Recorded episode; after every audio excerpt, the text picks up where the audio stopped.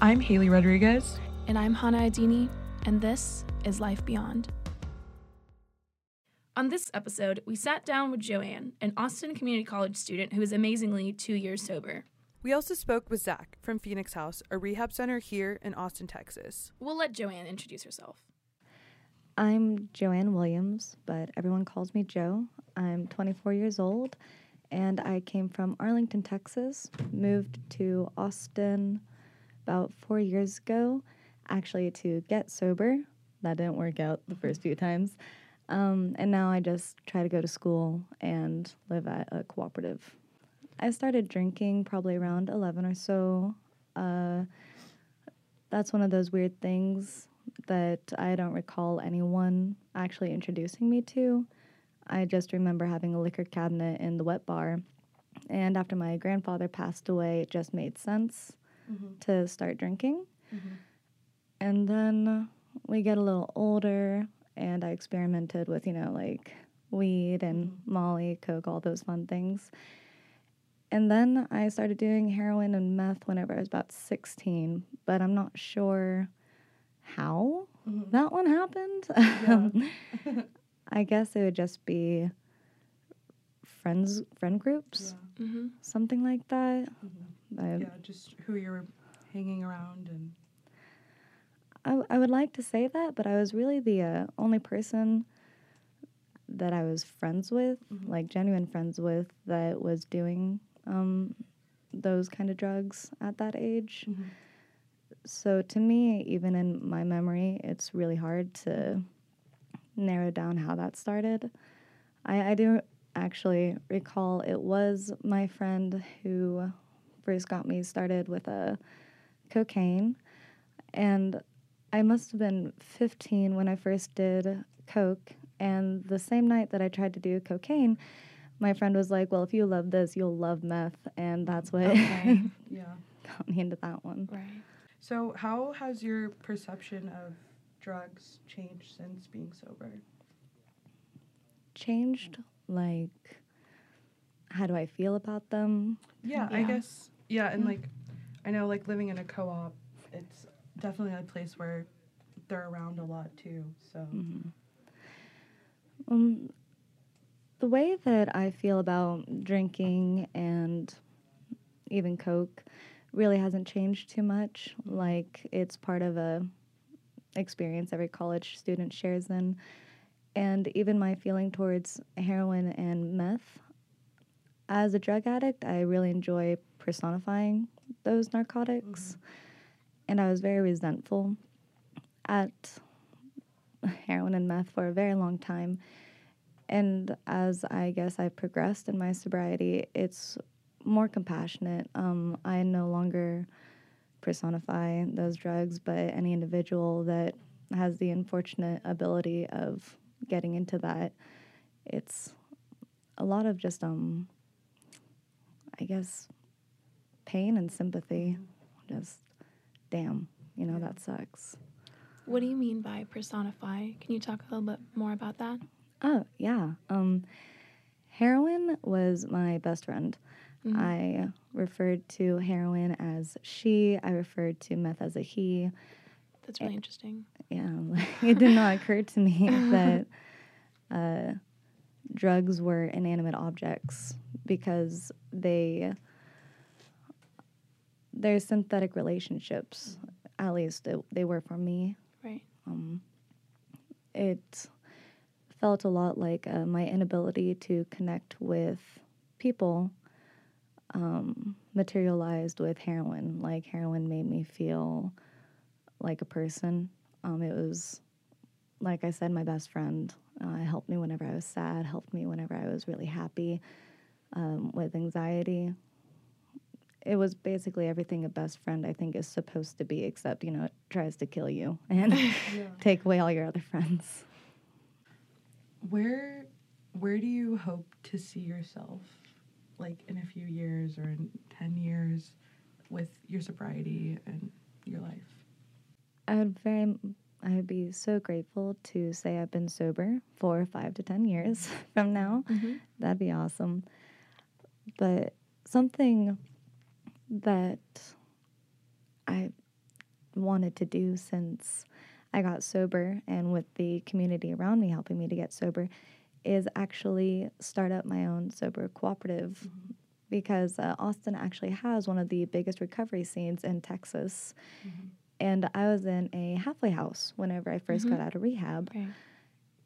And with those halfway houses being not central, very south, or very north, it doesn't help people my age to go back to school. It's just work and recovery. So to be able to start up a cooperative, a sober co-op here in like West Campus Mhm. to help people grow past the recovery scene would be one of my goals. That'd be, That sounds like a great idea. yeah. Thank you. yeah. Do you have any immediate plans or anyone you think can help you start it or Mm. No, nothing in the works right now. Mhm. Uh, my experience as membership coordinator and director of Pearl Street, I hope, will suffice in the future. Mhm. But right now, I'm hoping to get a internship with North American students uh, for cooperative organization Mhm. um, sometime this summer, and then come back to Austin. I don't know if I'm going to go back to school, TBH, but um, I just hope to be able to just take the next right step and find my place. I don't have a plan right now, which is something that I've been thinking about a lot, Mhm. but I got a lot of faith that Yeah. Just, Well, that's all you need. just keep doing the right thing and Mhm. Yeah. eventually it works out. Of course.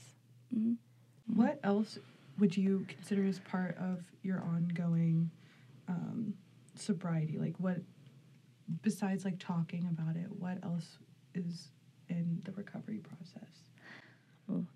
Being of service is a big one.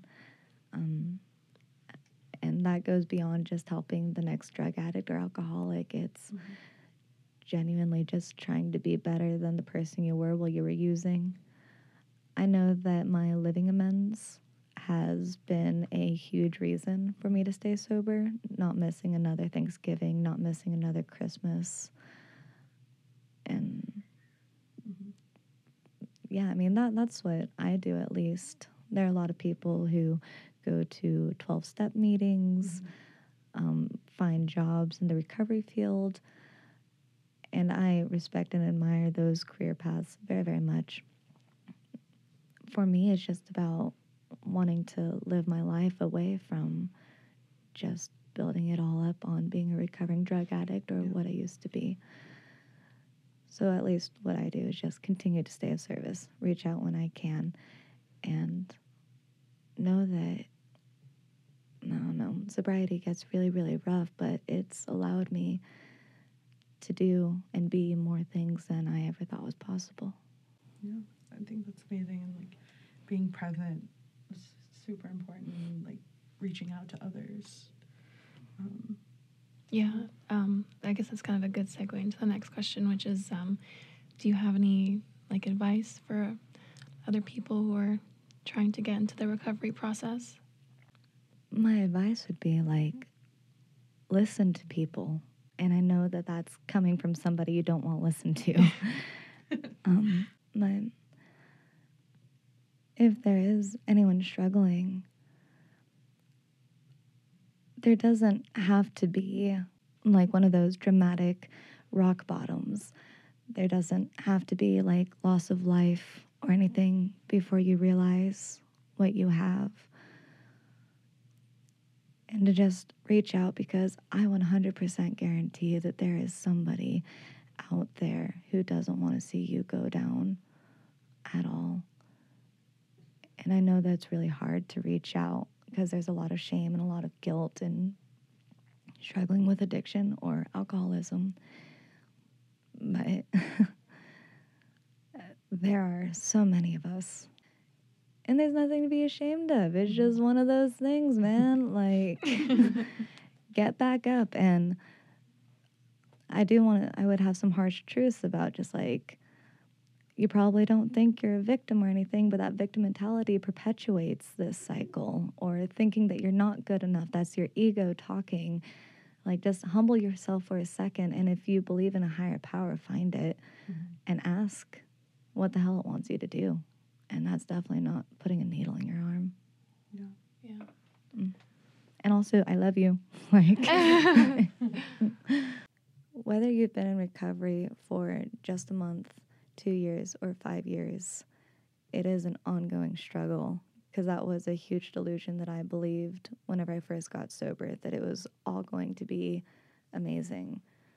I thought that the reason I failed at so many things before was because obviously I was a drug addict, so I couldn't do anything. But after getting sober, it turns out I'm still human. And I think that's something that needs to be preached a lot more than just, you know, a lot of times, or at least in my experience, addicts are self medicating a lot of different things. And whenever you get sober, there is nothing to combat that. So being honest with yourself and knowing that everything's okay just the way you are. I think that's great advice. It's honestly so incredible that Jo's working on creating a sober home here in West Campus. I seriously feel like that's something that needs to be more appreciated. Yeah, the UT Austin community would definitely benefit from that. I also really liked how she talked about pharmaceutical companies being responsible for the opioid crisis. Yeah, which is true because companies misled all of us on just how addictive opioids are. which is insane. And another thing that I feel like we need to bring up, and this is something that I've been thinking about lately, is what the demographics look like for these rehabilitation centers or sober homes. Because to be honest, I feel like race is a big factor. Society's got this whole image of like a person of color doing drugs or drinking alcohol as being a criminal or a thug or a gangster, but like also views a white person with an addiction as somebody who needs to be helped and who should go to like a rehab center rather than getting the cops called on them. Yeah, you're so right, Hana. The opioid epidemic is being dealt with in such a different manner than the crack epidemic.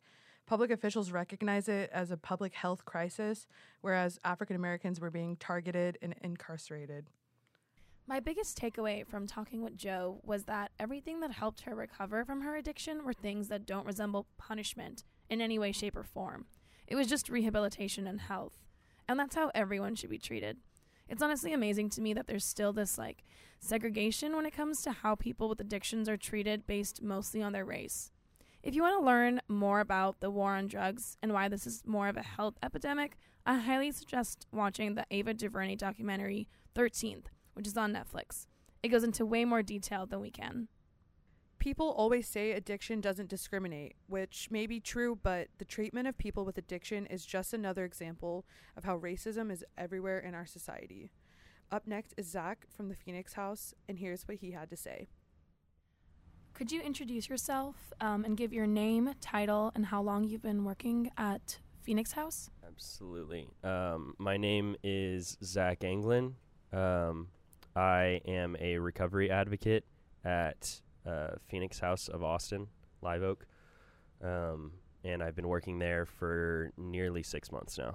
Um, I will say that any views or opinions I express are not reflective of the views of or opinions of anyone I'm affiliated with, whether that's my employer or Phoenix House as a whole. What exactly is Phoenix House? Phoenix House is a nationwide network of rehabilitation centers for um, people with substance use disorders. Um, there are a number of locations across the nation, but the location I work for is in the Austin area, which serves both inpatient and outpatient clients. Um, I work for the inpatient portion of it, the residential uh, center. It serves patients that have co-occurring disorders, um, but the the baseline is uh, for patients with substance abuse. So by co-occurring disorders, I mean um, other uh, s- like psychological disorders that either contribute to, cause, or uh, exacerbate substance use uh, difficulties. So that could be major depression, um, you know, anxiety disorders like generalized anxiety, things of that nature. So, why does Austin need the services of Phoenix House? Phoenix House, this particular location serves most of Texas as well as um, patients from other states. But if I were to specify Austin, um, I'd say it needs Austin needs the services of Phoenix House because it focuses on patients that need a high degree of assistance with substance use problems, um, which has a large societal impact. Uh, many of these kids are um, part of the reason that they end up in treatment is because they've been involved in criminal activity in some form, whether that is breaking into cars, robbing houses, um, sometimes assault, things of that nature that are associated with their pursuit of uh, substances. So it has a broader impact than just the individual on a community level. Um, and this is a much more proactive and, um, you know, ameliorative approach to like dealing with the issue than putting a kid in juvenile detention where they just kind of solidify their habits of thinking that led them there in the first place, which does not address the problem. What is it like being in recovery yourself and working with patients that are also in recovery? Um, it's very fulfilling. I I would say that in my experience, I several of my coworkers are also in recovery, and several of my coworkers are not. And I have witnessed a pretty substantial degree of difference between um, those coworkers that are in recovery and their interactions with patients than those that are not. I wouldn't say that those that are not are less motivated or anything of that sort. It's that uh, there's an instant rapport that comes with being in recovery yourself because you're not this outside force that's saying like there's something wrong with you that society doesn't want and like you need to change for other people sort of mentality. It's it's that like I've been through all of this too. Um, I've also gone to rehab. So like if you tell me that like you don't know what it's like I do know what it's like. And um, and I can tell you that it is worth doing all this work. That li- like as much as you may believe at this time that life without substances is undesirable, I can tell you that if you push through the delusion involved, you'll come to see that it is a much more fulfilling life.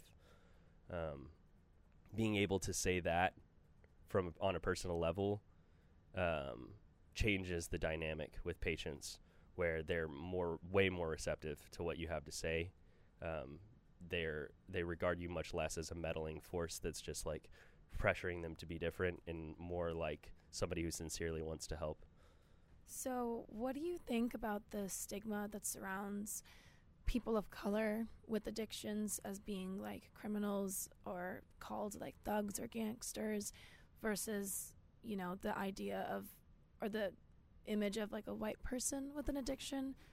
Um, and how do you think that's reflected in the rehab process? I think that's a very real stigma, first of all, reflected in our demographics, unfortunately.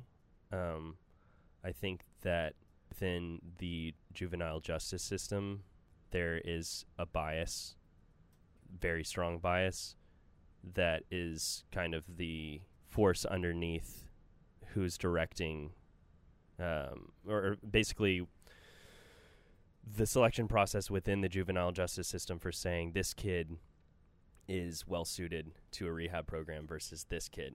Um, I think that there is systemic racism that is altering that selection process where within the juvenile justice system individuals are more inclined to regard um, teens of color as lost causes or that uh, just beyond help.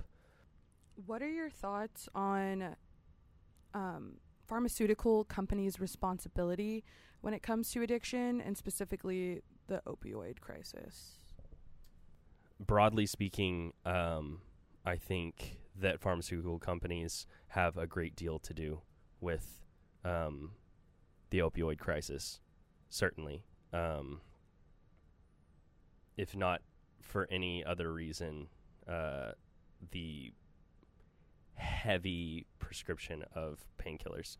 Um, there's a lot of people within the recovery community that ended up with heavier opioid addictions that began with chronic pain and overprescription of painkillers. Um, I would also say that the development of fentanyl um, was driven by oh, like pharmaceutical companies, and so even though the fentanyl that is kind of underlying the fentanyl crisis is not synthesized by pharmaceutical companies, it is it's still known to the public as a result of the work of pharmaceutical companies. Um, within the, I would I wouldn't say that addiction is was created by the pharmaceutical companies. I would definitely not say that. I would just say that um, the severity of addiction as a public health crisis um, has been enormously exacerbated by the role of pharmaceutical companies. And I would also say the lethality situation is um, very strong. Like historically, within recovery, it was people would say, um, you know, relapse might be a part of your recovery. Like that might be a part of the journey. Um, that's becoming less and less true. That's becoming not uh, a feasible option because people in relapse are at a high risk of death um, because of the fentanyl crisis. Stepping back from the opioid epidemic itself uh, and tying it back to Phoenix House, uh, I would say that majority of patients at Phoenix House have DOCs, drugs of choice that are Xanax. The overprescription of Xanax and the like availability of Xanax uh, on a national level has contributed to that. Um, if pharmaceutical companies did not operate the way they did, that drug would not be nearly so available to a teenager. Um, but it's everywhere, and it's it's everywhere because the pharmaceutical companies have a vested interest in prescribing that or seeing to it that that is prescribed instead of other empirically supported approaches to dealing with anxiety. Um, it's not intended to be taken every day. Uh, it is not intended as a long term solution to anxiety, but that is the way that it's become prescribed um, for most of its history. So that's that accounts for its massive availability. Do you have any parting words of advice for anybody struggling with an addiction right now? I would say that if you think that something's wrong or you think that there's something about your life that feels bad and feels like you wish it could change and you are involved in sort of repeated behavioral patterns, repeated actions, whether those involve substances or not, um, that are somehow tied to what you feel is wrong in your life. Um, whether you think it's the cause or the effect, doesn't matter. Just know that recovery is worth a try. It's worth trying to see if there's a different way to live that could bring you a greater sense of peace and serenity. You don't have to believe in God. There are so many ways to do this. And the drugs or alcohol or addictive behaviors will always be there if you want to go back to them. Like there's nothing, there's literally nothing to lose by trying sobriety or trying recovery in some form. You can't lose anything. Like the only thing there is to lose is terrible things. Key concept within the recovery community is how important it is to reach out to someone who's still suffering. Um, so there are literally hundreds of thousands or millions of people that are trying to help you right now that are waiting for you to come out of the shadows and like reach out for help. As uncomfortable as it may be, think about how uncomfortable you've been at times in your use or in your addictive behaviors. Like, and you got through that, you can at least get through some discomfort for an hour talking to people, sitting in a room, hearing something different than what you've been hearing every single day. I had never heard of Phoenix House before talking to Zach, but it sounds like they're doing great things for the youth here in Austin that are in recovery. Um, he talked about spirituality, um, and it's interesting that it, a lot of the recovery processes are tied to spirituality. Yeah, I'm. I would say that I'm religious, um, and I think that's. I think it's really interesting finding, you know, a greater, a higher power, if you believe in one. And, I, and that really reminded me of something that Jo talked about as well.